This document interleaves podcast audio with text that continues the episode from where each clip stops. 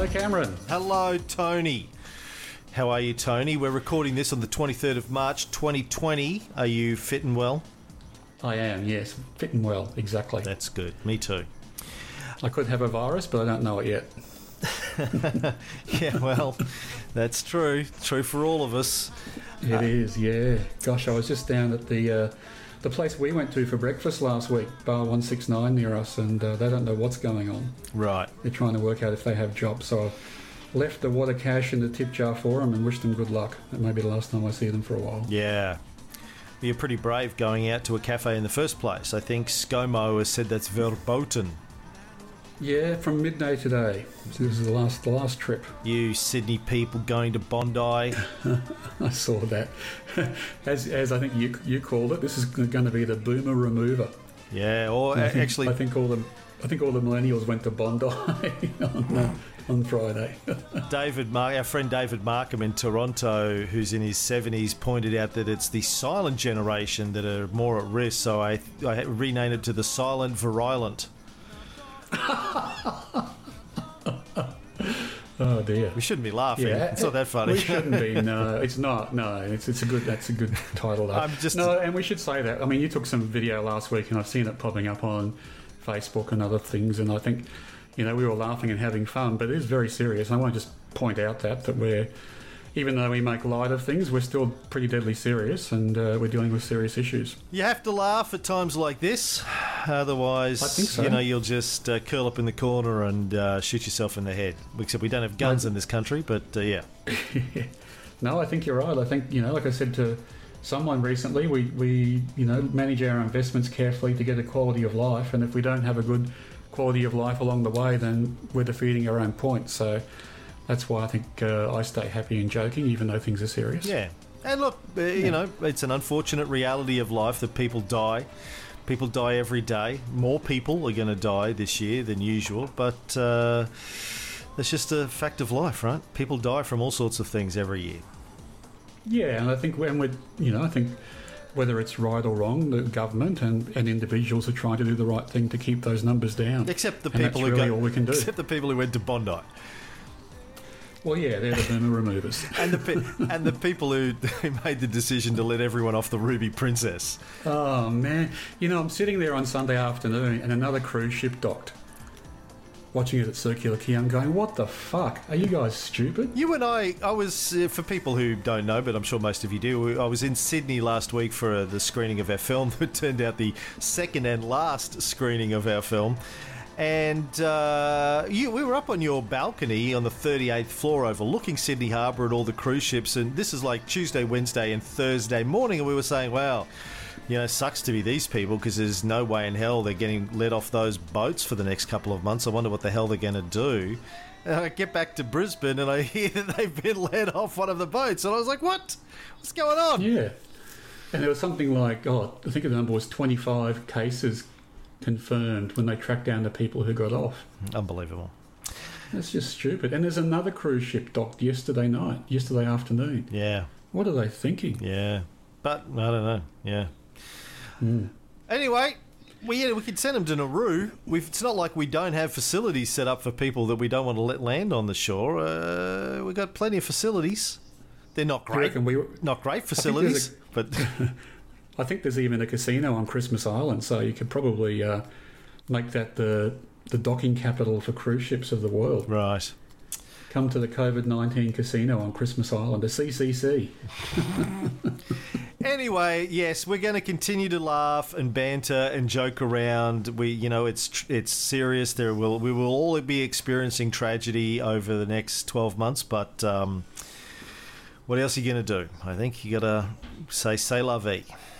Such, laughter's good for your immune system too. yeah, that's true. So anyway, um, welcome to the reboot, uh, part two of our new reboot. Um, we we uh, well, for those of you who are new to the reboot, uh, when we were having our QAV dinner, our first ever QAV dinner on uh, when was it Wednesday night last week in Sydney. Very small dinner. Uh, it was you, me, Jenny, your wife, uh, and two of our listeners, Paul and Cameron. the the uh, Cameron one, I've uh, I've denoted him because he's uh, a bit older than me, so he gets precedence. He's my elder, Cameron the elder, like Pliny the elder and Pliny the younger. Um, one of the ideas came up. I'm not sure. I think it was Paul who suggested it that we should reboot the series, particularly the getting started episodes, because uh, not that your your your philosophy or your methodology has changed in the last 18 months. It hasn't, but uh, a couple of things have changed. Our our our, our skills uh, as podcasters and talking about this has improved. Uh, you've become a lot more comfortable in front of a microphone and a lot more comfortable articulating this because up until we started this series, you'd never had to articulate it to anyone except yourself mm. before, sitting in yep. your room talking to yourself in the mirror. Yep. Um, yep. Uh, like as uh, that as that note in Brett Whiteley's gallery says, uh, no no mumbling to yourself before four p.m. oh, I was thinking Martin Sheen in uh, Apocalypse Now. You're just staring at yourself in the mirror, punching the mirror. Um, uh, and Sydney, I'm still only in Sydney. Shit. and uh, and I uh, have my head around it a little bit better than we did at the beginning, so I can uh, help explain it and, and that kind of stuff. And also the the the checklist, when we started this, I was trying to build my own version of the checklist from scratch. It's gone through many iterations since then.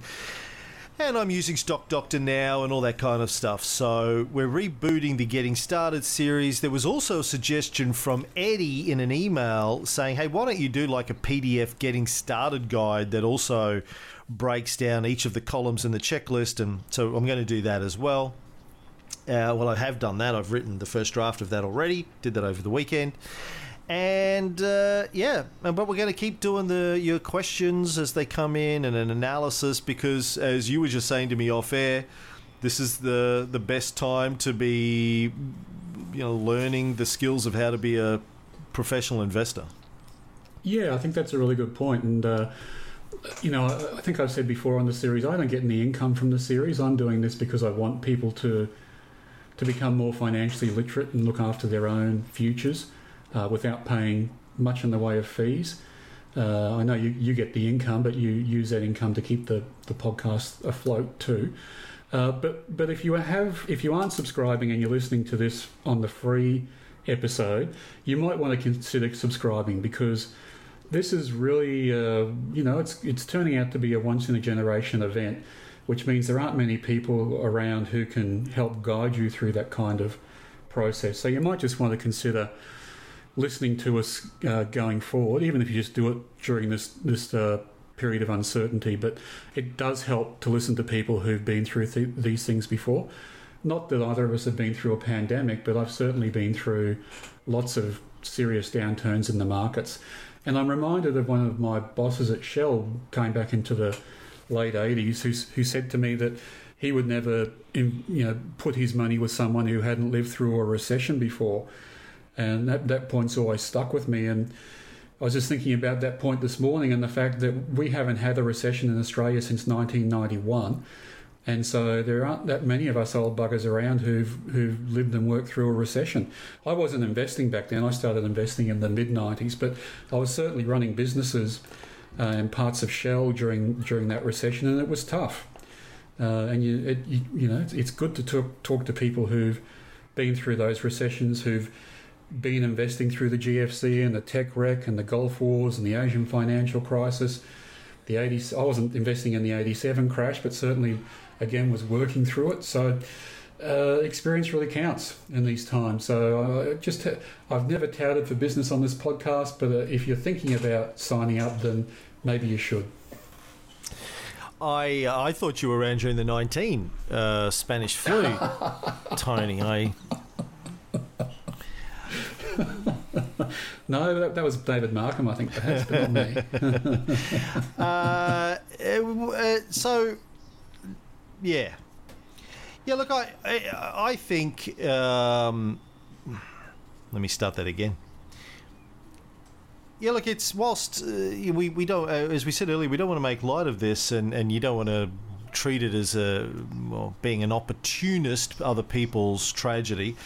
The reality is that uh, most of us will survive this, and most of us will come out of this uh, wanting to continue to build our uh, financial security, and a lot of people are going to have a lot of their financial security wiped out as a result of this.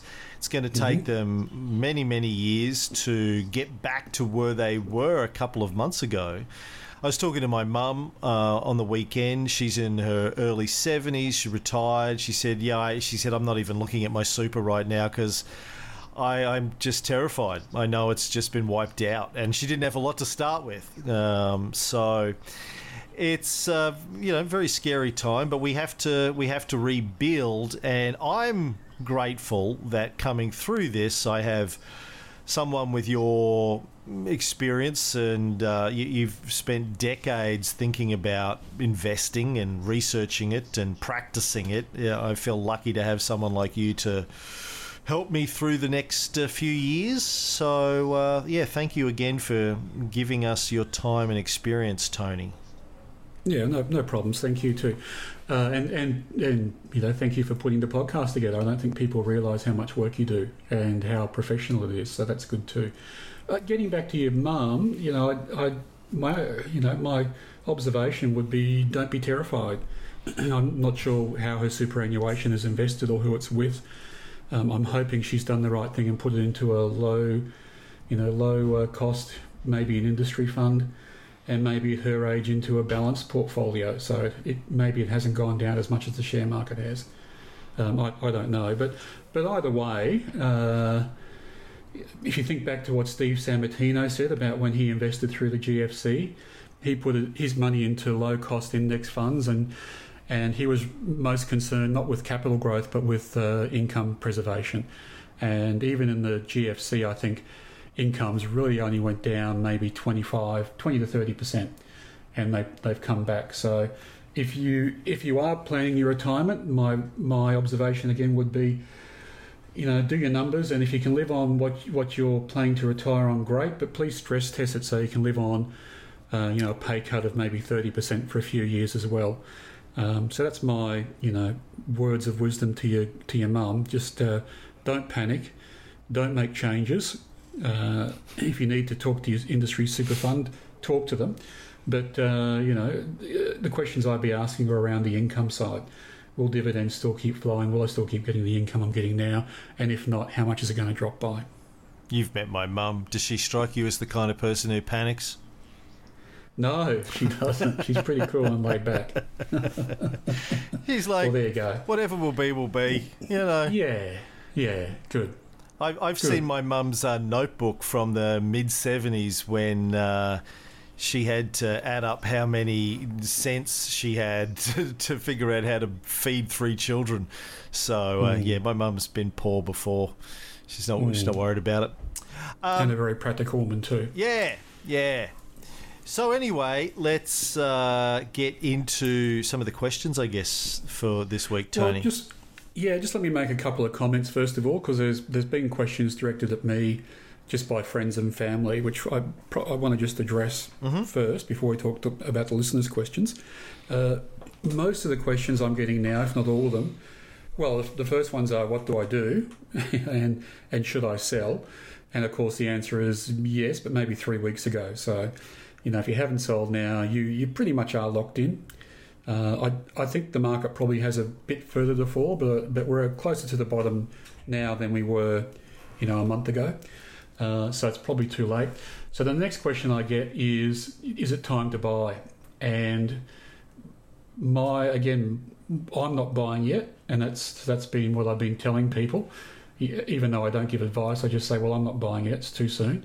and I also tell people about the falling knife. And um, if you're looking at any sort of share price at the moment, or most share prices at the moment, even the market at the moment, uh, they've all breached their support lines in terms of uh, trend lines, and they're all on the way down. So you're really playing catch the falling knife at the moment. So I think it's still too soon to buy.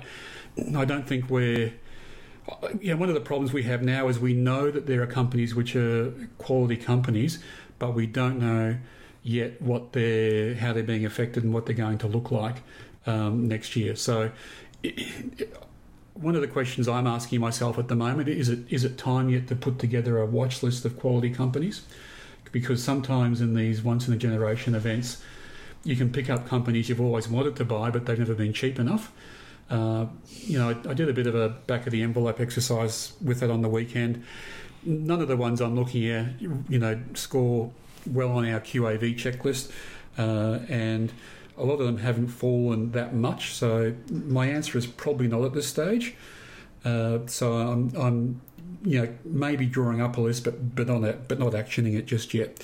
Uh, we're going to go through a period, as we've already started to see last week, of companies saying we don't have enough cash and we're going to have to raise equity because uh, they can't borrow anymore. The banks are sort of becoming a bit wary of lending to, to certain companies in certain sectors, and I think that will spread uh, because we have a very uh, interconnected, you know, financial economy in the world and in Australia these days.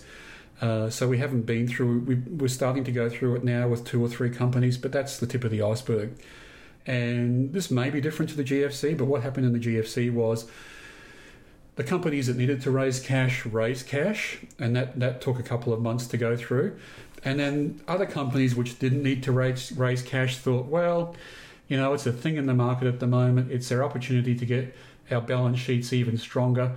And so even good quality companies suddenly started uh, raising capital uh, because uh, they could see themselves being able to strengthen, strengthen their balance sheets uh, at a time when uh, investors were thinking about buying back into the market. Because, uh, you know, of, of, course, if, if we start buying shares and they start going up, that money doesn't flow through to the companies, it flows through to the people where, who are selling shares.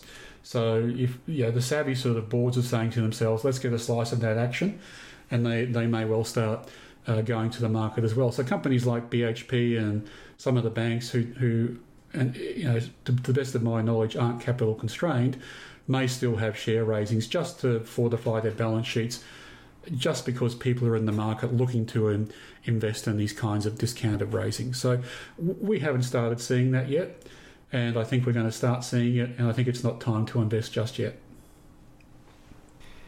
Right. Yeah, I note that the uh, as of this morning, the uh, All Ords is down seven and a half points this morning.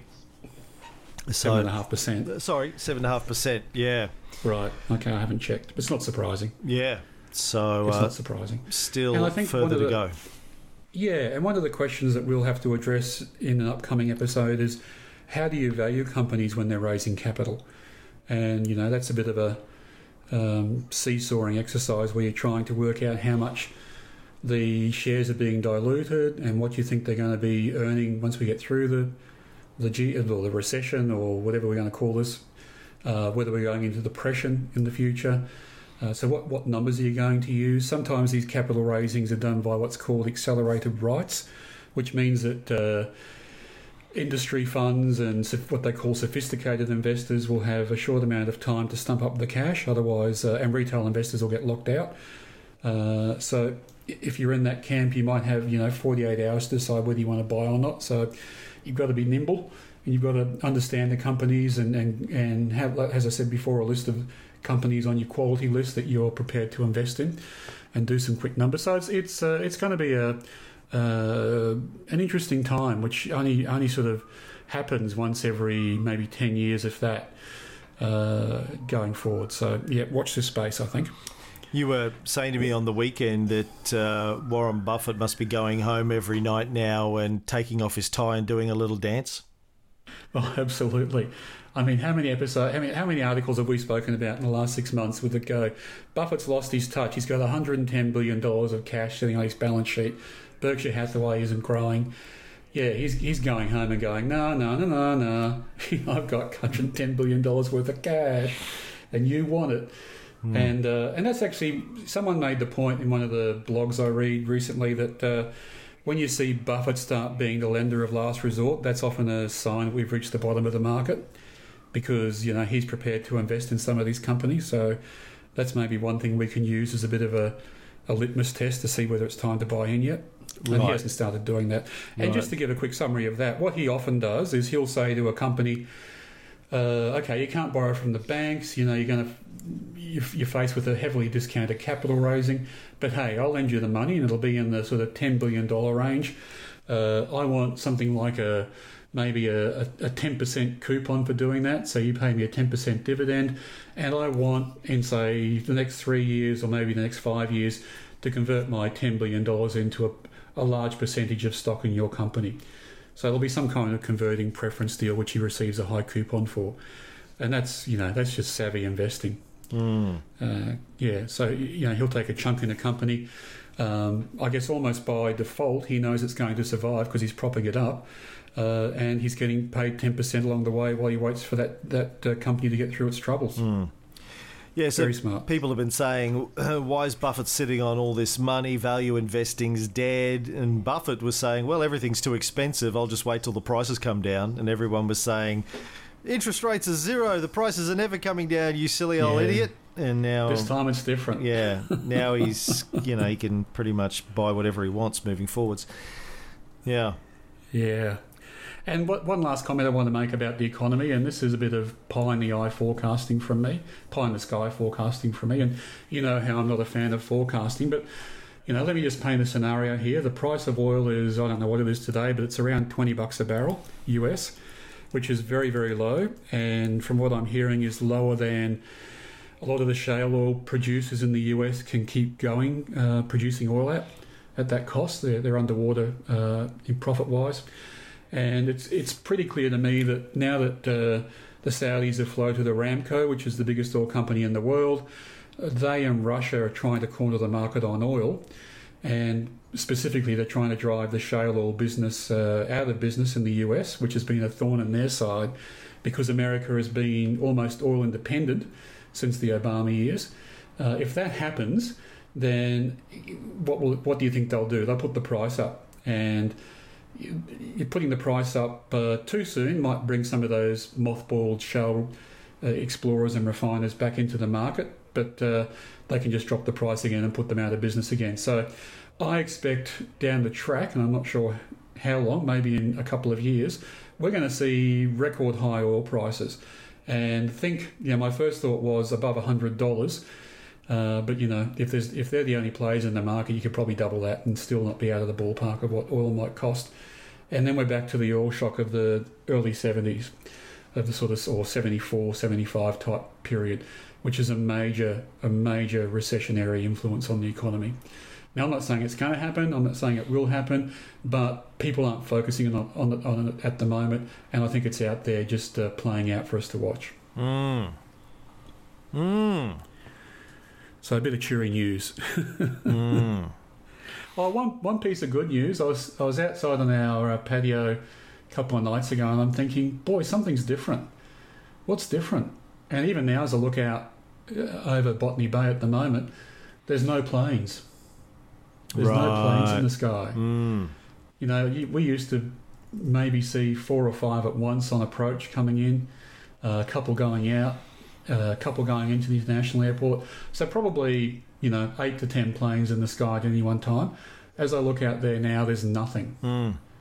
So I'm I'm wondering and hoping that if this lockdown goes on for six months, and we don't see airplanes in the skies, and people stay at home and don't drive their cars, and cruise ships stop travelling, and all that kind of thing happens, that we don't come out of it going, gee, the air smells nice and clean, Mm. isn't it crisp? Mm.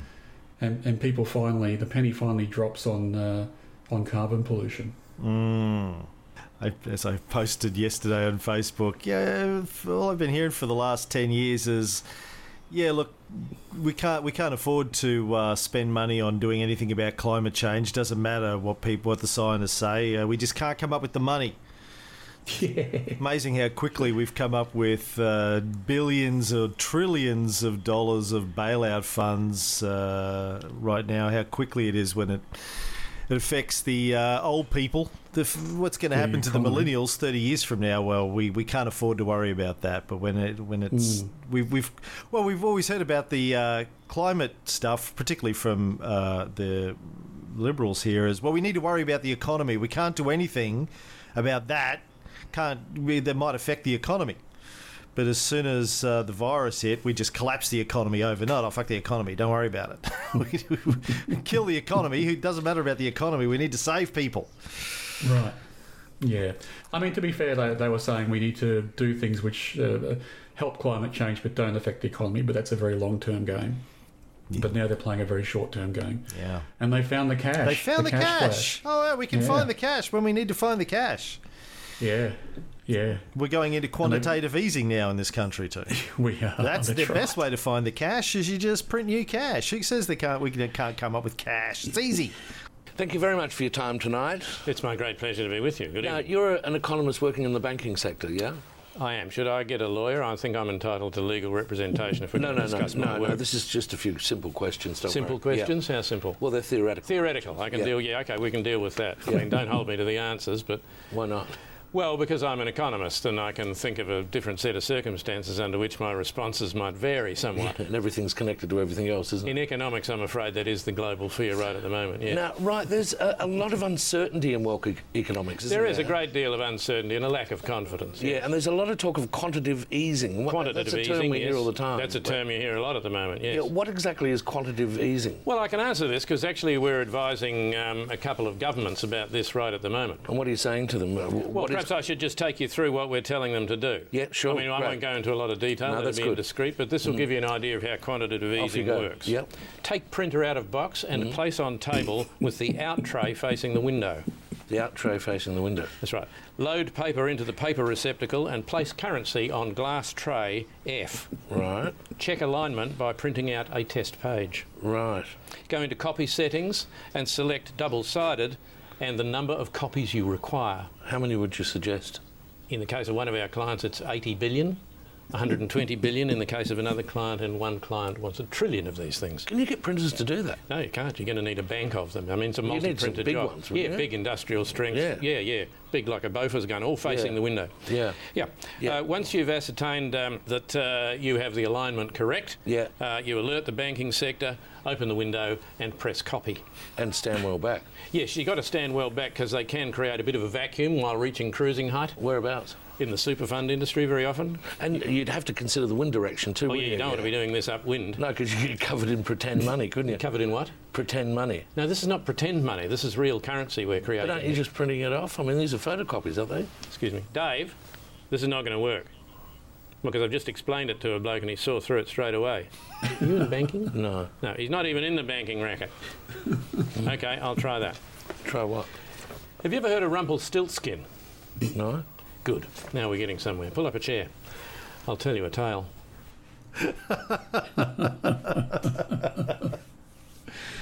Yeah. Well, that's where we are. Or as the economists like to call it, modern monetary theory. Uh huh. Google that one if you want to know what's going to happen in the future. I have. I've, I've. Yeah, I think we've already done that. I did that on one of my other episodes, one of my, one of my other shows last year. Right, okay, okay. Mm. Yep. Some people are saying it's the end of capitalism when the government controls the economy Mm. By printing money. Mm. Mm. Okay. Well, Quite- quite can we, we get into the questions? Yep, let's go. Sorry about the uh, sidetracks. That's all right.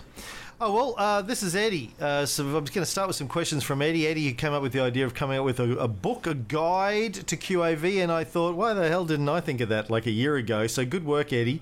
That's why it's good that our, our audience is smarter than I am because they come up with these ideas. he Thanks says, a lot, Eddie. "Good work, Eddie." Just a couple of Thanks quick a lot, Eddie. questions. Did you ever see that commercial?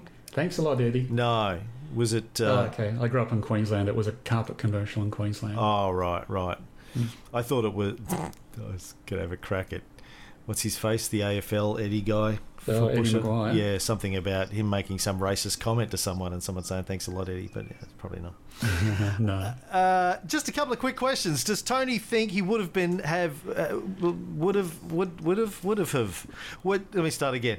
Does Tony think he would have been able to sustain his past nineteen and a half percent per annum return if he didn't use leverage, i.e., not borrowing money to buy shares? Yeah, quick answer to that one. Yes, I would have, uh, but I would have had less and less at the moment, less overall. So the 19 and a the, the rate of compound interest, compound uh, earnings is not affected by leverage, uh, but the amount is affected. So in other words, if I had, if I started off with $100,000 worth of shares and just invested along the way, I would still have nineteen and a half percent returns over the last 25 years, and whatever that gets to at the end, maybe a couple of million dollars. Uh, but by leveraging, I had a couple of hundred thousand dollars at the beginning, and so the the the the bank at the end is much bigger than a couple of million dollars. So so leveraging just allows you to put more money into the market and have that total amount compounded. It doesn't affect the compound rate. What affects the compound rate is the stocks that you buy, Correct. When- That's how you invest. and when you buy, and when you sell, and all that kind of stuff. That's right. The strategy. Yep. Uh, another question from Eddie. Could Tony run through step by step how we would analyse the health of Webjet? I.e., are they in real danger of going bust or not? What are all the factors on top of looking just at the books that need to be considered? Well, we can't. I mean, we can do Webjet as a QAV analysis uh, uh, company if you like. It's a bit of a moving target at the moment because Webjet went into a trading halt last week, and they're looking at ways of raising capital. Uh, and it's now reported in the Financial Review this morning, the 23rd of March, that KKR, the famous uh, leverage buyout firm, is is uh, offering to take a substantial shareholding in Webjet, and they're negotiating over the terms and the price of that at the moment. So, uh, not much, not much more I can add to that. If I think if we did a QAV analysis on its most recent results, it would be okay, uh, and uh, the price to operating cash flow I would expect to be too high to make it uh, part of our watch list. But having said all that, I think given the deterioration in the market, it's pretty useless doing an analysis on Webjet using their their most recent figures because they're just not going to be right. Well, I think what I replied to Eddie in my email is yeah, well, first of all, just looking at the sentiment chart for it, uh, the five year monthly sentiment chart, it's, uh, you know, we're not going to buy it. Um, I mean, it sort of has, let me see, yeah, Well, it's dropped from seventeen dollars a share down to three dollars seventy six. Yeah. So I mean, it, it, it had a positive trend before that, but then it's fallen off the edge of a cliff, and you know that would be a no go. Go, we, sort of a breaker point on our checklist, so we wouldn't even get beyond that.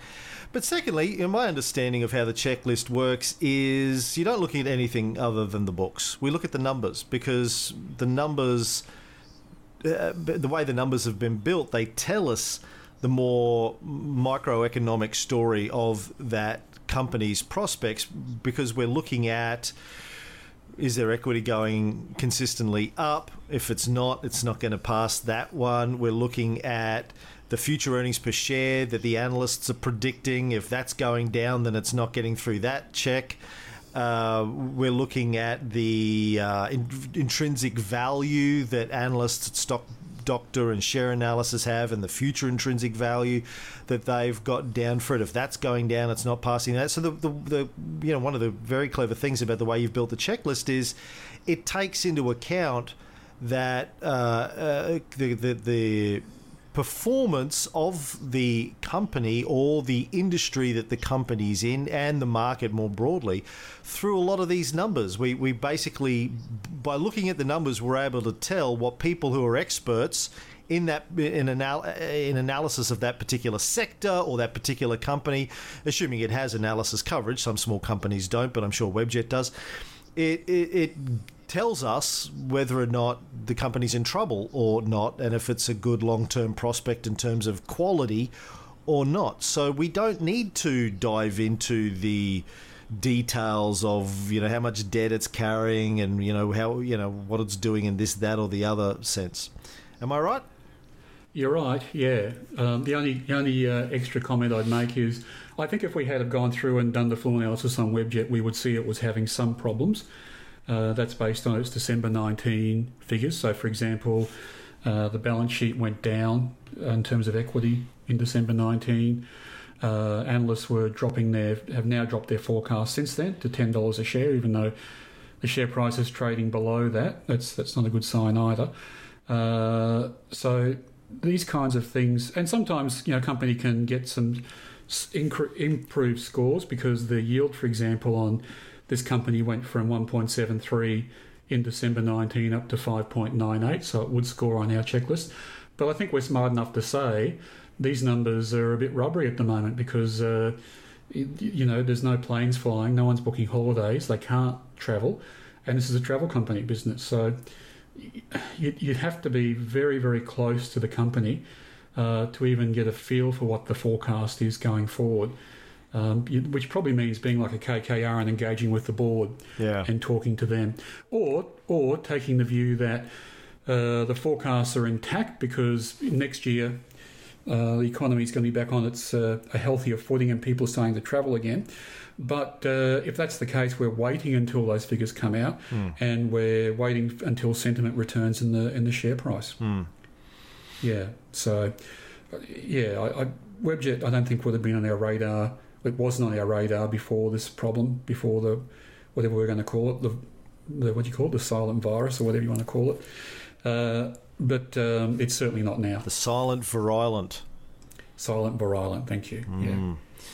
Yeah.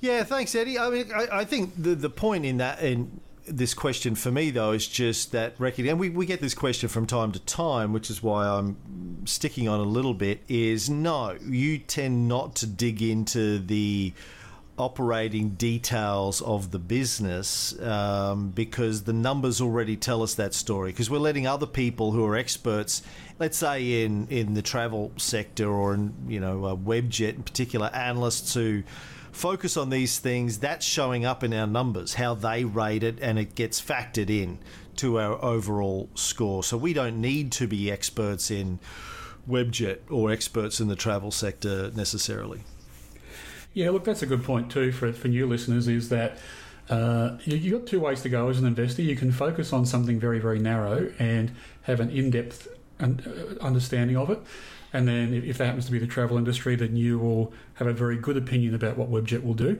Or you can, as I have done, evolved over a long period of time, say I need to analyse quickly a large number of companies, and therefore here are the metrics I'm going to look at. And some of those might be primary numbers, and some of those might be secondary numbers. And so you do rely somewhat on people who have deeper analysis and understanding of you, and you look at their numbers as well. Hmm. Hmm. Okay, uh, more questions from Eddie. Talking about the BHP episode. Eddie's a new uh, listener and he's gone back to our early episodes, which we will be rebooting over the next few weeks. But he listening to our original BHP episode, I think it was episode three or four, something like that. Um, and he's talking about using the Stock Doctor health rating. Uh, he says, I'm using the NAB trading platform, and they have currently Thomas Reuters recommending neutral score of 7, average of 15 analysts giving a rating of buy. Morningstar quantitative recommendation is undervalued. How would Tony use this info I have access to to develop a checklist rating to give it, or what other way could listeners do this without having to, su- to subscribe to Stock Doctor?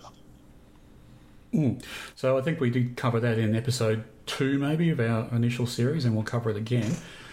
Uh, you can you can still get access to most of the information that's um, available in Stock Doctor outside of Stock Doctor. Where you start to come unstuck a little bit is on their financial health ratings. Uh, so you know, is it is it a a star stock and does it have a uh, level or improving financial health score? And we went through that in one of the earlier episodes, I think two, maybe three or four, and we said look at look at things like uh, the uh, debt to equity ratio, and uh, look at short term uh, debt to uh, to uh, equity ratio as well as long term debt to equity ratio. I, off the top of my head, that was one of them. I think there were one or two other ones, and then you know give them a checklist score, make up a little checklist score of out of five of, or I think there might have been seven things we said look at. We I think we summarised that down to four or five in later episodes. Uh, so you can you can do it yourself. Go back and listen to those for more detail, and we'll start to go through that stuff again in more detail. Um, but most of the things you can get in Reuters, as we've uh, battled through in the past, but it is a bit clumsy. And I think the main thing that we battled with was uh, interim results. Uh, annual results are fine. The, the numbers usually line up with uh, numbers that are in Stock Doctor. And I think Stock Doctor actually subscribes to Reuters for its numbers anyway. It just reformats them and, and does a few uh, calculations along the way. Uh, so the Reuters number is the source for Stock Doctor. So if you can do their calculations, you can come up with your own uh, scores as well. But the trickiest one, I think, is for inter- interim results where you're adding six months worth of data to the past six months worth of data, when Reuters sometimes only gives you the last annual numbers. So we found, I'm not sure whether it was in Reuters or in Yahoo Finance, that some of these uh, services give you a trailing 12 months number, and that can be a useful one for uh, interim results. Yeah, I think we were using Yahoo Finance to get some of these numbers too, and then the last time I went in looking for them, I couldn't find it. Oh, that's right. We couldn't find it, could we? When we had Andre on the show Yeah. from Canada, so yeah, a little bit, yeah. A little bit tricky. But he's, you know, so he's got um, so, uh, some recommendations here from Reuters and Morningstar.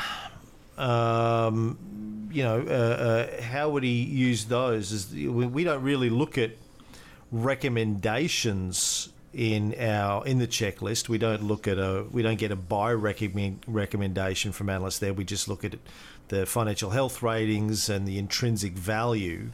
I guess the intrinsic value is kind of a buy or undervalued rating, right? Yeah. Yeah. Yeah, so that's the only recommendations we use. So for BHP, Stock Doctor themselves gives a, recommenda- a, a recommendation or an, an intrinsic value, and that's currently sitting at $40.50. And the consensus valuation for analysts is at $39.20, and the current price is at $26.09. So uh, I'm guessing that the analysts just haven't updated their figures recently. I, I, I don't think a valuation of $40 is going to hold in this market. So, eh, would I be right in suggesting that people who don't have access to Stock Doctor could take out the column or replace the column in the checklist where we look at what Stock Doctor's financial health rating is and the intrinsic value? Pick some analysts uh, that you are confident in if you want to look at the Reuters recommendation and the Morningstar recommendation, because really the purpose of looking at the Stock Doctor uh, rating and the share analysis rating is really just for you to say, okay, analysts that are studying these companies, what are they saying about it? and building a scoring system around what the analysts are saying. So you could you could replace Stock Doctor and Share Analysis with Reuters and Yahoo Finance and Morningstar. Right, you, the, the the purpose is still the same thing. You just you're taking a, a sample set of what analysts are saying and giving it a score based on that. Yeah, the only caveat I would say is that with Stock Doctor in particular, they they have a very unique way of judging financial health, uh, and they based on the work of Dr. Merv Lincoln, who's the father of the current owner of Stock Doctor. When he did his PhD, he went back and analysed all the companies on the ASX that had failed um, over a period of time and came up with a list of metrics, of ratios. Uh, some of them are ratios for profit and loss sheets, some of them are ratios for balance sheets, some of them are, are combined, some of them are cash flow statement ratios. And uh, that's how they base their, their financial health scoring. They go through and say, uh, if a company uh, is scoring highly on the Merv Lincoln scale, then they're in financial distress. And they kind of wind it back from there, depending on how many of the distress ratios companies have on their on their current uh, P&Ls and balance sheets, and the ones that have very little are, are financially healthy. So, but look, I, I agree with you. I think that um, as long as you're using a source which is giving some measure of financial health analysis, then sure, uh, you know, swap out Stock Doctor and put in that as a score. It's Uh, I'm sure there's other services out there which do a similar result. Yeah, in your opinion, it's probably not going to be as good uh, as using the Stock Doctor figures, which is why you use the Stock Doctor ratings. But if you don't want to fork out for Stock Doctor, you know, use use some other service. Yeah, we use share analysis. That also has a quality rating which we feed into our checklist.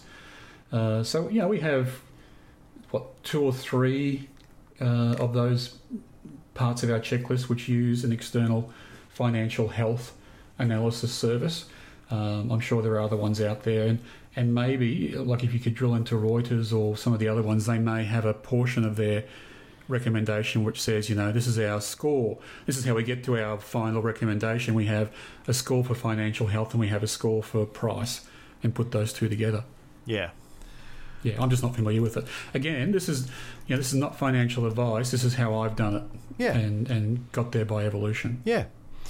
So, and feel free to modify the checklist as you say fit, as we've always said, and tell us what your modifications are because maybe they are potential improvements that we can add in later on. Absolutely. And I think when we were talking with Steve Mabb, he mentioned some other sources as well. Mm-hmm. So uh, I'm not sure what episode that is, but um, Eddie might want to go back and listen to that. Um, yeah, I can probably tell you. that was episode 207, season 2, episode 7, Stephen Mabb. Got a question from Stephen coming up soon. Um, one, uh, one more question, though, from Eddie. He says, I'm using earnings per share pre abnormals, the only option they have on the NAB trading website. Does the pre abnormals component affect the EPS figure in comparison to what you and Tony would be using? Uh, no, because I'm pretty sure Stock Doctor is. U- no, sorry, yes, it would. Stock Doctor is using, I think, an after abnormals figure. So we found that difference before when we've uh, compared your numbers before you were in Stock Doctor and you're using Reuters and Yahoo Finance with Stock Doctor. Yeah. Yeah, so so to, to be honest, I think the the EPS figure with abnormals is a better indication of how the company is going. Ah, Uh, yeah, but uh, Stock Doctor serves it up after abnormals, so that's just what I've been using right. uh, for convenience.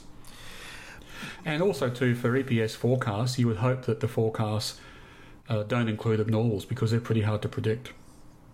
yes, that's hence abnormals. Yeah, exactly. But if you're if you're using your earnings per share pre-abnormals and the future EPS doesn't include abnormals, and then you're trying to calculate the growth, isn't that going to be a little bit skewy? It is. That's right. That's why I think yeah, the, the one benefit of using uh, after abnormals in the EPS is you're probably comparing like for like with the current EPS versus the future one in terms of deciding on the growth of the company. Yeah. Yeah, Okay. So tough one that one.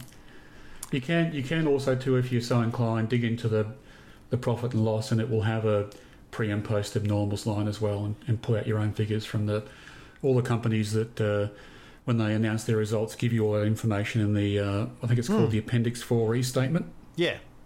Yeah. So yeah, I guess that's the thing, Eddie. Is if you want to grab all these figures, you can do it, but you have to go to the annual report of the company or the interim report, pick all these numbers out, and which I tried to do in the the early stages when we were putting this together because I wanted to get my hands dirty and, and get a look at it and get an understanding for it.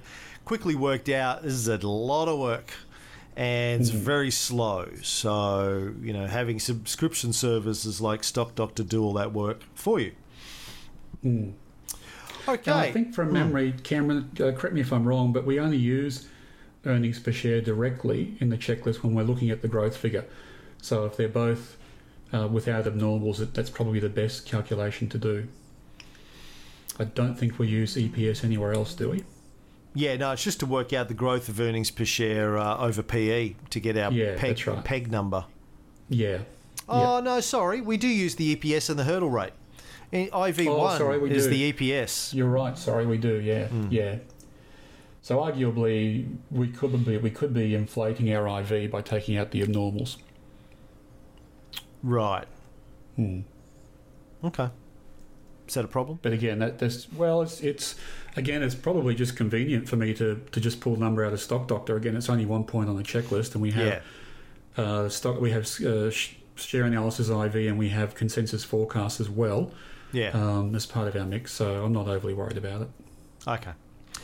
Here's a question from Rom. Hi, Cameron and Tony. This might be an interesting topic for a podcast, but I wish there was a big backlash in such times to ban short selling and reduce volatility.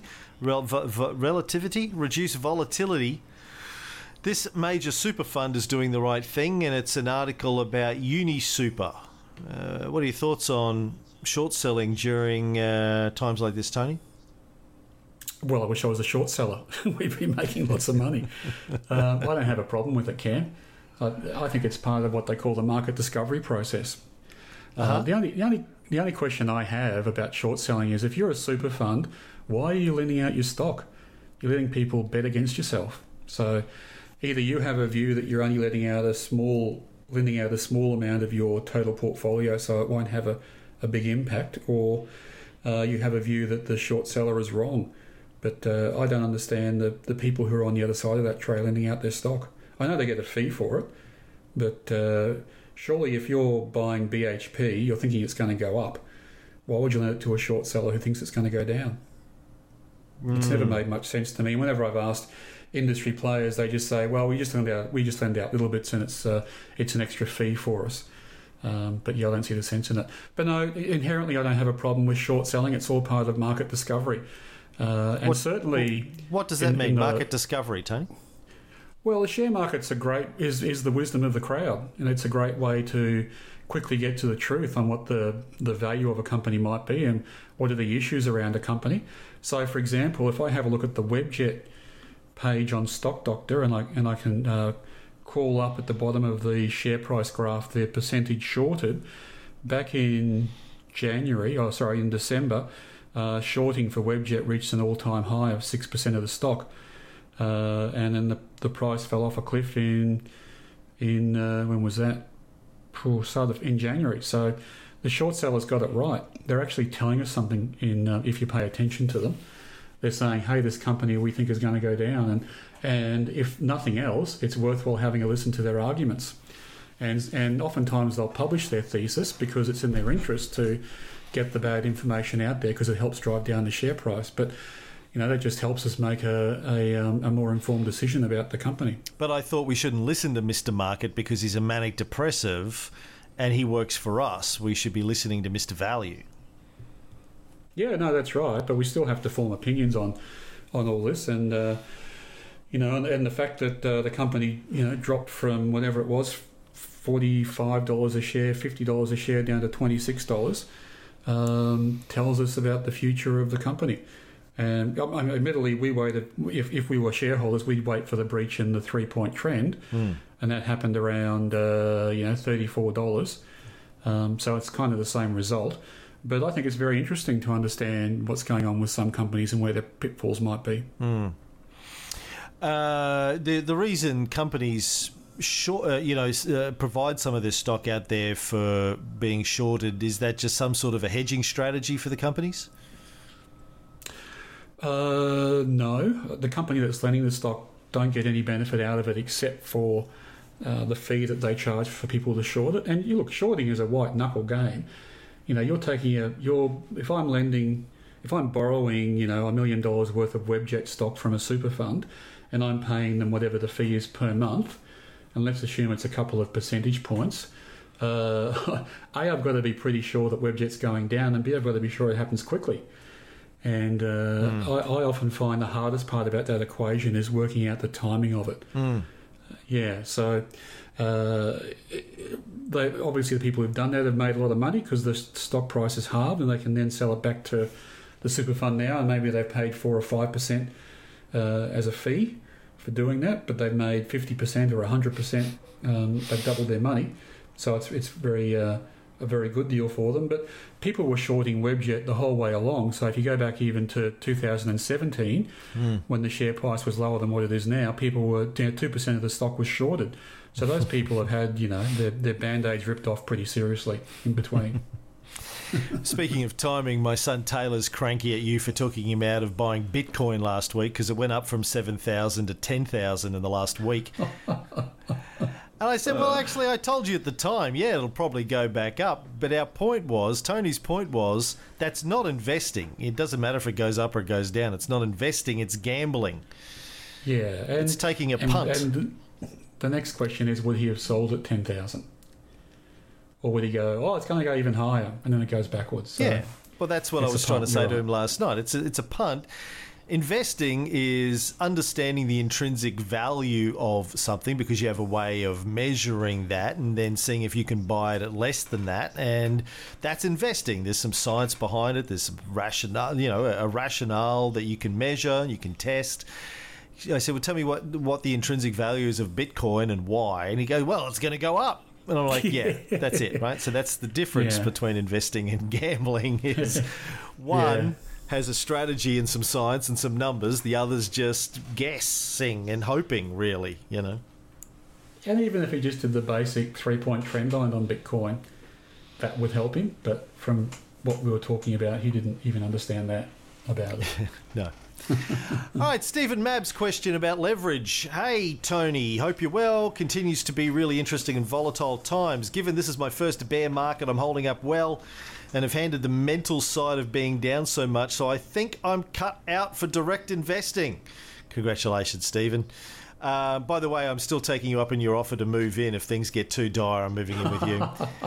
I'm interested in how. Well, I was going to move in with Tony, but he's moving, you know, to Cape Schanck, so I'll probably just. Uh, it's too far for me to go. No, you can live. You can live here and take your chances with COVID nineteen and the hotspot capital of Australia. Yeah, I, I'd totally live in your place as long as I can get food delivered. Um, Yep. I'm interested in how you usually leverage on the way up in markets. I have no debt and plenty of assets, so I'm thinking of taking out a small mortgage on one of my properties with rates now so low to use for stock investing and then pay it off once I've made a decent gain at some point. Is that how you do it, and what kind of return and timing do you plan for before you pay back the loan? Yeah, great question. Um, it is how I've done it. I'm not sure I'll be doing it this time because uh, neither of us will be working, and the bank probably won't lend us any more money. And uh, they may even review our current loan if hopefully they're not listening, uh, given that um, pretty soon Jenny won't be working and I'm not working. Uh, even though our dividends cover the um, interest payments on the loan, they, they do get a bit skittish at these times. So you might Uh, if- you might want to explain to people why Jenny won't be working. That sounds dire.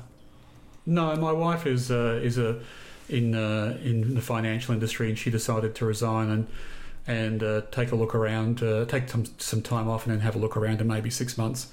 Yes. So she's taking a break, but it's all her own choosing. And it was planned Uh, well no- before the lockdown and all that kind of stuff. Yes, Yeah. correct. Yes, yeah, yeah, yeah, yeah. So uh, if this was situation normal, and certainly if I go back to the GFC um, and other recessions and and uh, depressions in the share share market, uh, we we went along, and as soon as they started to be in this phase of the market, when the market was crashing, I went up and uh, increased my gearing on our properties. And and I, I think I said in the reply to Steve uh, Steve's email about this that that's I really feel that's a big part of my success. You know, we, we bought a house, uh, you know, we, we took out a mortgage. We were lucky in that we could pay it off quickly, largely because both my wife and I were working, and we had uh, bonuses from time to time, and we we paid down uh, the mortgage as quickly as we could. And then when this kind of situation occurred, and I think the first time it happened for us was the '98 Asian financial crash, when uh, emerging markets tanked and the, the share markets followed for a while. And uh, we went out and uh, retook out our mortgage and uh, put that, that drawdown into the share market. And then you've got kind of two horses in the race. So you've got the, the house, which is going up, just as, as housing normally does.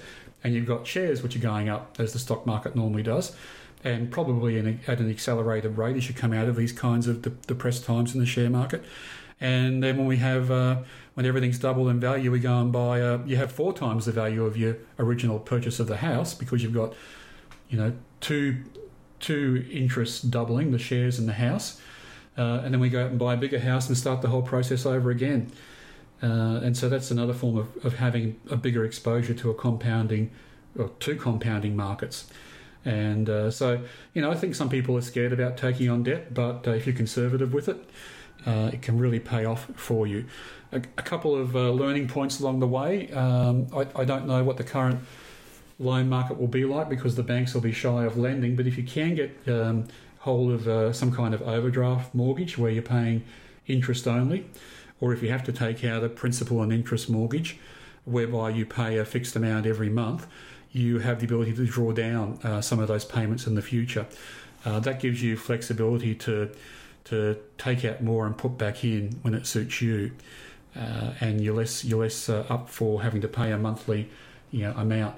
Uh, a couple of things to also note is that you'll get dividends every six months, and so you've got to be able to fund the mortgage in between those dividends. But then the dividends come along and they they, they pay off a whole a whole uh, lot of those payments that you've had to make, and you'll also get uh, tax benefits depending on your on your situation from franking credits. Uh, so that comes along once a year at tax time, and again that'll be a lump sum, and you may want to reduce the, the mortgage or the interest based on on those kinds of payments. But look, having said all that, you know, go and talk to your banker, go and talk to your tax accountant, and get your own tax advice. Uh, the other point I'd make is is just to be mindful of what you know what we look at when we look at companies that we're, we're investing in. We don't want to see lots of gearing, and so I don't think we've ever been above about fifty percent gearing ratio. So in other words, if a house is worth a million dollars, we borrowed no more than five hundred thousand and put it in the market, uh, just in case things go wrong. Huh. And you said you don't think the banks would loan you any more money. Uh, why not? You, you seem like a pr- pretty good bet to me. Oh, because they have to do. Um, they they often discount things like uh, dividends when they when you say that the dividends are going to pay off the investments because at this mar- in this market they'll, they'll probably take a very conservative view of what dividends might look like going forward. They generally want to see uh, someone in a job with a, a steady income. Uh, plus, we're already geared. We, we have gearing at the moment. So uh, I'd have to sit down and do a balance sheet and make sure we're not getting over geared at the moment. Right. Steve's different. He's saying he doesn't have any gearing, and, and now it's a good time to gear up. And I agree. Yeah. Oh, good stuff, Stephen. Just, uh, you know, keep a bed ready for me in case uh, I have to move in. and look, I just want to circle back and say this is not financial advice. Go and talk to your tax accountant, go and talk to your bank, and just see what works for you and use common sense. Yeah. Yeah. Question from Matt. Retail REITs like Scentre Group and Unibail Rodamco Westfield have been absolutely getting crucified by the market. They look quite attractive if you take a long term view that life will recover and people will go to the shops again. I scooped up a little bit today despite the short term risks of tenants going out of business. Interested to hear Tony's take. Many thanks again and take care, Matt. Might want to explain to new listeners what an REIT is, uh, I guess. Yeah, a real estate uh, investment trust. That's what the REIT stands for. So they're basically listed companies. They they use a trust structure. Uh, I'm not really sure why, other than it's probably tax advantageous to do so, uh, to, because they're holding property with gearing, and sometimes uh, different structures can have different uh, tax benefits, uh, especially when you're, you know, looking at whether you want to pay dividends or want to pay uh, income to retail investors via some other means. And sometimes they even have what's a what they call a stapled structure, which means that they're a combination of both, and the, and the trust and the company are stapled together, or some other investment vehicle. Anyway, I won't focus on that. The trust side of things, basically, what they are is listed shopping centres. Uh, REITs exist for all different types of markets. So there's commercial ones, there's warehouse ones, there's even these days data centre ones. So they basically buy property. Um, rent that property out and uh, advertise the, the yield that they can offer to the people who are getting 1% in banks or less. And these companies can seem quite attractive until we get to downturns. And then two things tend to happen. We either find out how geared these companies were, and they may have trouble with their gearing going forwards, although I don't know about Scentre Group or Unibail Rodamco Westfield in this case. Um, or, uh, you know, we find out that they're, they're facing um, problems with their with their rentals.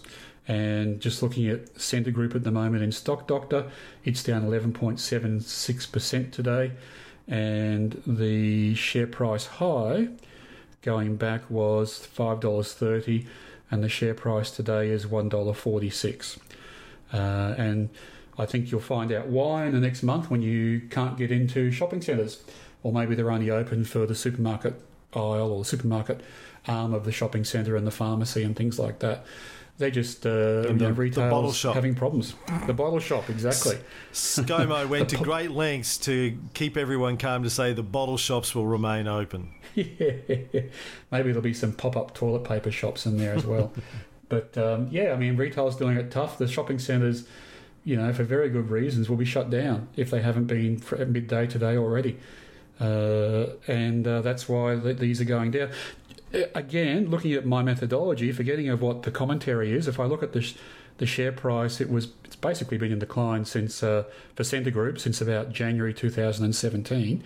Uh, had a couple of attempts to, to get above the buy line, so we may have, if we wanted to invest in them, we may have bought and sold. Uh, but if you look at the share price in the last month, that's not just a falling knife. That's like a, a bird with its wings ripped off, dropping out of the nest. It has just gone vertical. So, you know, I'm not I'm not uh, looking at buying into that share anytime soon. So I guess the the simple way of answering this is REITs like every other kind of listed entity that we can invest in, we will analyze them and they will be applied to the checklist with the same rules as everything else, right? It doesn't matter if it's Yeah. Webjet, if it's an REIT, if it's any other particular pet industry or sector or company that anyone has, it's the same rules. You know, we look, Yeah. you know, we, we run them through the checklist. Yeah, and, and look, operating uh, REITs traditionally have fallen over on the operating cash to price uh, ratio because you know they're basically their operating cash flow is buying is, is is rental income from them, and you know the rental yield is five percent, six percent, seven percent. Uh, that's their cash flow coming in, and they'll trade on much higher multiples of that cash flow. And one of the reasons they do that potentially is because they get valued on the basis of their land holdings as well. So that can push up the price um, to, to make it uh, much higher than what we'd like to buy in at. I think I mentioned to you when I was in Sydney that one of the first jobs I had when I was 18 or 19 was working for a private investment firm in Melbourne run by a couple of guys. And uh, what they had done is after the 87 crash, just before I started there, they uh, had gone out and scooped up a whole bunch of shopping centres around the country. These were, weren't listed shopping centres, obviously, they were privately owned. Everyone was trying to get out because everyone, if there was just vacancies everywhere, these guys got in, scooped them up dirt cheap, and their plan was just sit on them for three, four, five years and sell them at a massive premium, which I believe they did before going to jail uh, for other things that they were doing. Um, Oh dear. Well, you know, that's what Buffett will start doing for sure. You know, he'll be doing things like that as well. And and someone will step into this market and do the same thing. The, the strong will get stronger and the weak will go to the wall. That's what's going to happen. By the way, it was like working in uh, Oliver Stone's Wall Street at this place. There were two partners. One of them, it was like 88, right? One of them drove a uh, Mercedes uh, convertible sports thing. And it- we, we were on uh, Russell Street in Melbourne, busy, busy street, no street parking. There was a you know, multi-story car park around the corner, but he, he was too important to take the extra couple of minutes it took to park in that. So he would always double park on the street, uh, come upstairs, toss one of us his keys, and say, "Go park my car." and he would often get tickets, you know, for parking his car on the street. And he's like, well, yeah, the, the you know that's a hundred dollar ticket. My time is worth thousands of dollars per minute, so I you know it makes much more sense for me commercially to just pay the ticket. Than I'm like, yeah, but what about the people? You're blocking the street; they can't get through. Yeah, yeah, screw them. So You weren't you weren't tempted to drive the car off and come back and say, "Man, it wasn't there. Someone towed it." Uh, no, yeah, someone there stole this, it. There was this. Uh, there was this sort of squash Mercedes on the front of a garbage truck going down the street, but uh, yeah, couldn't that, find partic- it. that particular guy uh, allegedly, uh, I think, well, he, I think he maybe did he got charged for. it. I'm not sure what the verdict was, but allegedly uh, set fire to his own house in Toorak that contained Oh, a lot gosh. of uh, million a million dollar art collection, multi million dollar art collection. To uh, claim the insurance, uh, that was a long time. It was about ten years later, I think. But, uh, The Toorak stock take. Yes, exactly. Yeah. All right, last question for the day. This is from Pete. Uh, Brisbane Pete. Uh, I would like to know how to prioritise the watch list. What criteria would make one stock better than another if their scores are very s- similar?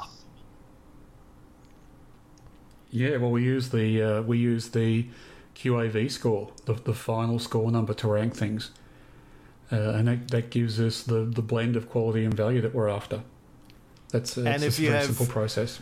What I said to Pete is if you have two stocks that have the same score, then no, there's no difference between them. They're equally good. Yeah, buy them both. Yeah. Yeah.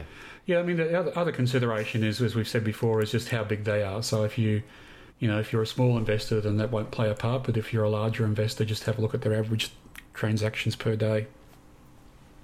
Pete also asks I would like to understand what the figures represent. For example, which part of the checklist is critical, which is value, which is quality, what is management analysis, etc., and what information is nice to know.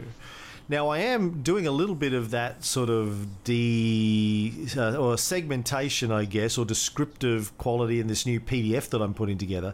But essentially, what I said to Pete is well, uh, none of the parts of the checklist, apart from the sentiment, because that's our breaker go no go uh, column.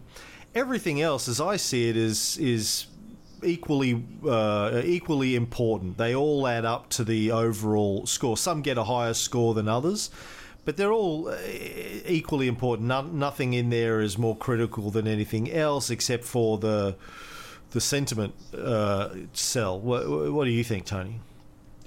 Yeah, that's right. There are there are well, that's probably the, there's two probably what go or no goes. Well, probably the one which is the sentiment. Uh, I was going to say price to operating cash flow being less than seven often becomes a go or no go as well, but I think that kind of comes out in the wash. We're unlikely to find something with a quality score that's that compelling that it overrides the price to operating cash flow score. Uh, so yeah, yeah, I don't have a problem with um, you know color coding the checklist into into what's quality and what's value and what's the go no goes. It'll be a fairly simple process. In terms of what's you know what's good to know or nice to know, I think everything's essential to the checklist. Uh, you know, perhaps the go no go is the most important, uh, but uh, everything's pretty important. Well, sometimes we've had situations where share analysis is down, so we don't get a future EPS, and uh, you know, other bits and pieces have been blank and missing, so we leave them aside. But you know, we're mm-hmm. we're basically trying to gather as much data on the performance and the value of the stock as we can to go into our overall score, right? And I think that the question, I, am guessing that Pete's asking the question about color coding so he knows what's more important and what's less important, but you're saying it's all equally important outside of the sentiment, which is the breaker point. Everything else is equally important. We want to get as much data as we can. Well, yes and no. I think you're right overall, but we do give some things a two, and they're probably a bit more important than the ones we give ones to. Yes, yeah, I said that before. Like some things get a, yeah. a higher score, other yeah. things get a lower score, but it's a it's a data gathering exercise. So yeah. we want to get all of that data in order to make a well-rounded we'll get to get a well-rounded score on those quality aspects and value aspects of of the business. Correct. Yeah. Mm. Pete continues, I've been picking up bits and pieces along the way, but it would be good to sort the checklist in a critical fashion the most important information at the front end leading to the least important information at the back end. Okay, well, I think we've just sort of explained that it's all important. Well, we could we could rank it in terms of uh, like in order of uh, the ones that uh, twos go first, but potentially. Mm, well, we could put the sentiment up first because that's mm-hmm. the yep. go no go, I guess. Eh, good idea. All right, I'll make a note of that. Good one, Pete and Tony. I'll say sentiment first. And maybe the twos after that too. Um, yeah, and he also asked for a visual uh, explanation of it. I think I have done a video before, but um, I will do another video as we reboot the series and do the mm-hmm. manual and that kind of stuff. Thanks, yeah. Pete. Good stuff. Well, mm. I think that's the end of this episode, TK. Well, we, I did want to. Uh, we can do it next time, or we can keep on going, and maybe you can break it up. But I did want to talk about what uh, looks like a time to buy based on the GFC charts for a couple of shares. Oh yeah, okay. Let's do that. You want to sure. keep going? Yeah, sure. I know you talked about videoing this, but we can probably still talk about it as well. Well, hold on. So of course, I will video it. Um, mm-hmm. Just give me a moment to set up my screen recording. Okay. So I'm going to use Stock Doctor and Commonwealth Bank for this. Okay, that's fine. To record entire screen. Okay, uh, shoot. Right. So, uh, the probably the most common question that we've had, or that I've had recently, is when is it going to be time to buy? I, you know, should I be buying now or should I be waiting? And, and I think things people are saying to me, I think things are going to turn around quickly, and I want to be in the market when it does. But I just wanted to put some perspective on that and to use some examples from the GFC. Uh, a because we have data for that, and B because it's not a bad template to use for this current share price uh, cycle, and just have a look at it. So I'm using Stock Doctor. I'm using Commonwealth Bank of Australia for, for two reasons. One, because it was the biggest company back then, so it's pretty indicative of, uh, of what was happening in the share market. And two, because it underwent a capital raising that I've spoken before uh, previously on this episode, and we need to see what that looks like. So I'm going into CBA, into advanced charting. Cam, if you're following this, I am. I'm going into the monthly frequency. Yep.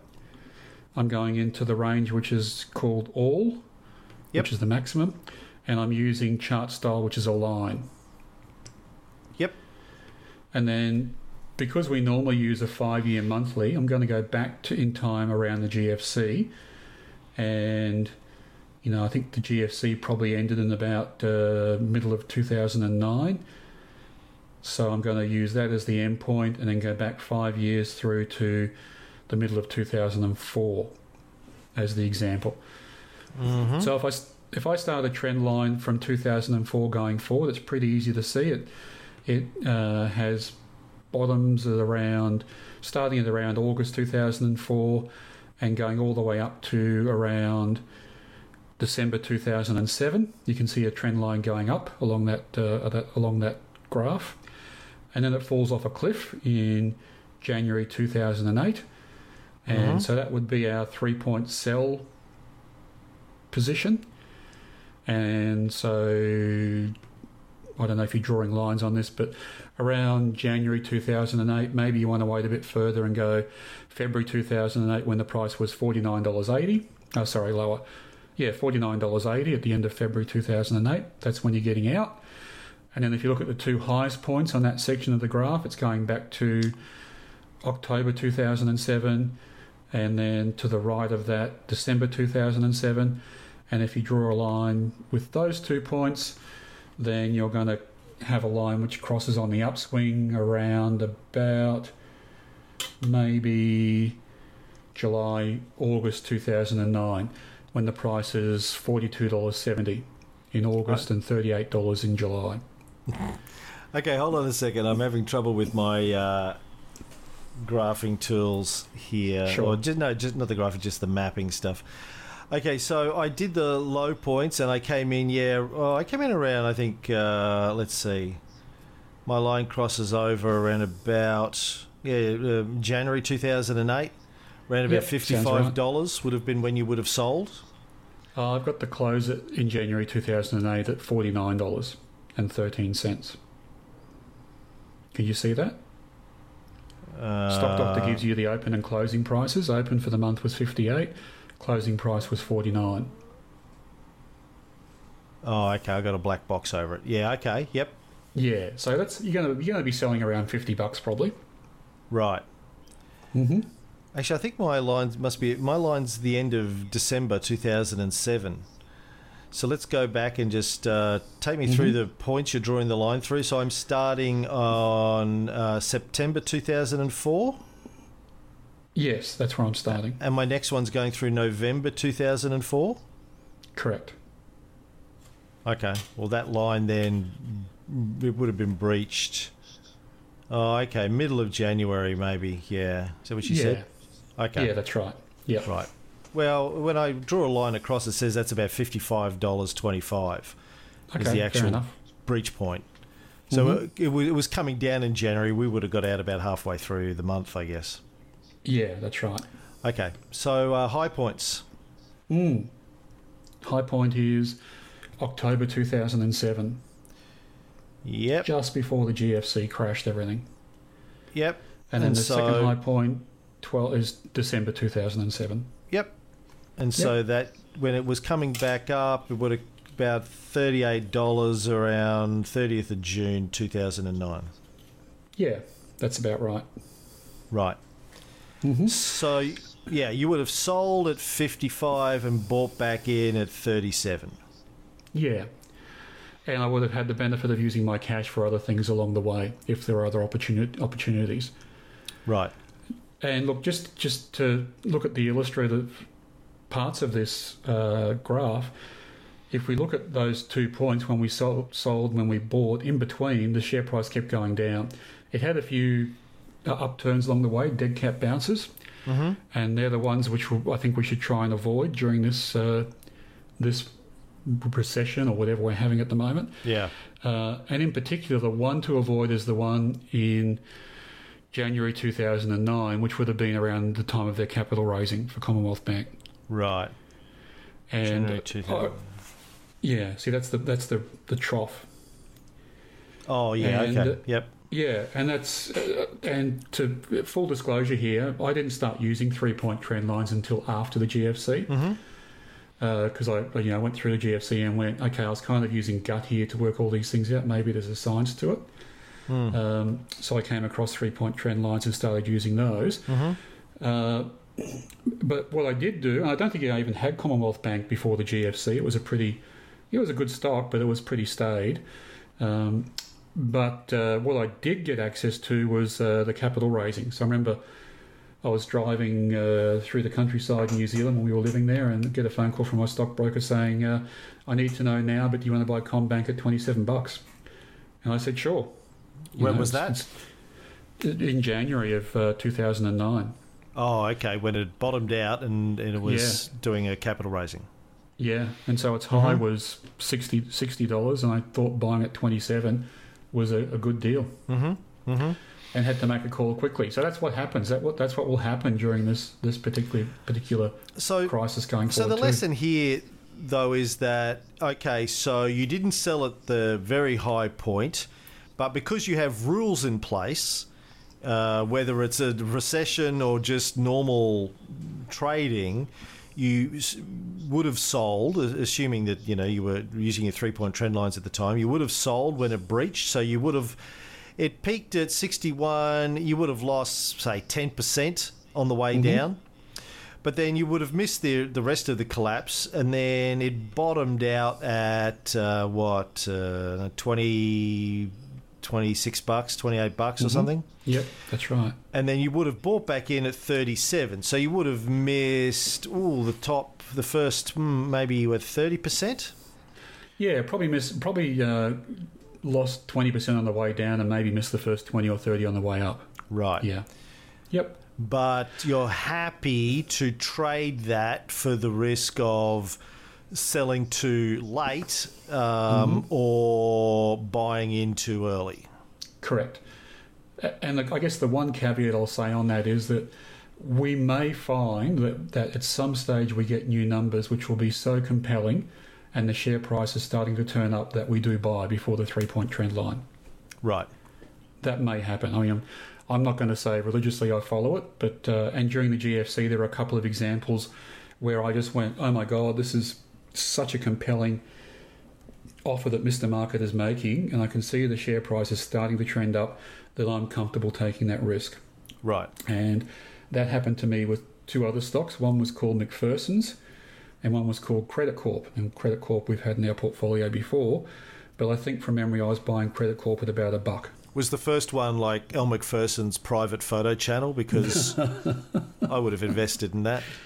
It was shares in Elle Macpherson. No, McPherson's is a um, a retail importer. Like they import things like cling wrap into supermarkets.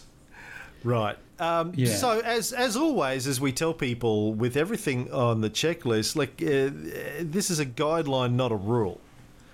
Yeah, There are Yeah. exceptions that you can make. This is your investing strategy. If you think you want to make an exception to something that you've heard on the show or something it says in the checklist, then make it. This is your life. It's your investment portfolio. These are Yeah, just. that's right. Tony is Yeah. not yet the Pope of the Catholic Church. He doesn't get to make rules that you have to live by. We are, you know, we, we, we have submitted him for uh, the next uh, conclave. Um, but until such time as you see the white smoke go up and you hear the name Tony Kynaston read out, um, uh, what what is your your papal t- name going to be, Tony? Have you worked that out yet ahead of time? No, no, Saint Atheist perhaps. Pope Pope Kino Oh. the First. Pope. I, I think no. What about Bursar, treasurer? Want, Oh, you want George Pell's job. I want my hands on the Vatican gold. Yeah. Well, I think I think George Pell still has that job. I don't think they've taken it off him yet. Hey, Your Eminence, I can get you 19.5% return. You're in, kid. Yeah, I think they get much better than that on the VIG, man. I think they're doing true. okay. Yeah, hmm. I, I saw Okay. the meme recently about the Catholic Church's response to COVID 19. The, the Pope's told priests to, to suspend molestation for a while. Oh, that's all right. He didn't say it's okay. Kids can't catch it. Oh, yeah, I guess you can catch it from kids. That's the problem. Yeah. Okay. I stopped. Anyway. I just stopped the video. That's in bad taste. Well, I mean, yeah, okay, getting back to what we're doing here, a couple of other points to make. You could have held on to Commonwealth Bank um, when it was, you know, when bought it on the way up and it went through a high of 60 odd dollars. It went through another high of 58, went through another high in 2015 of $92, and now it's 55. So uh, I guess, you know, long term holders don't worry about these things, but if you bought CommBank in 2007 at say 55, you've made dividends along the way, but you're back to where you started from now, which I think is another validation for three point trend buying and selling. yeah, Yeah. jolly good. All right. Well, Hmm. is that it for today, Tony? It is, yeah, we've done a lot. Yeah.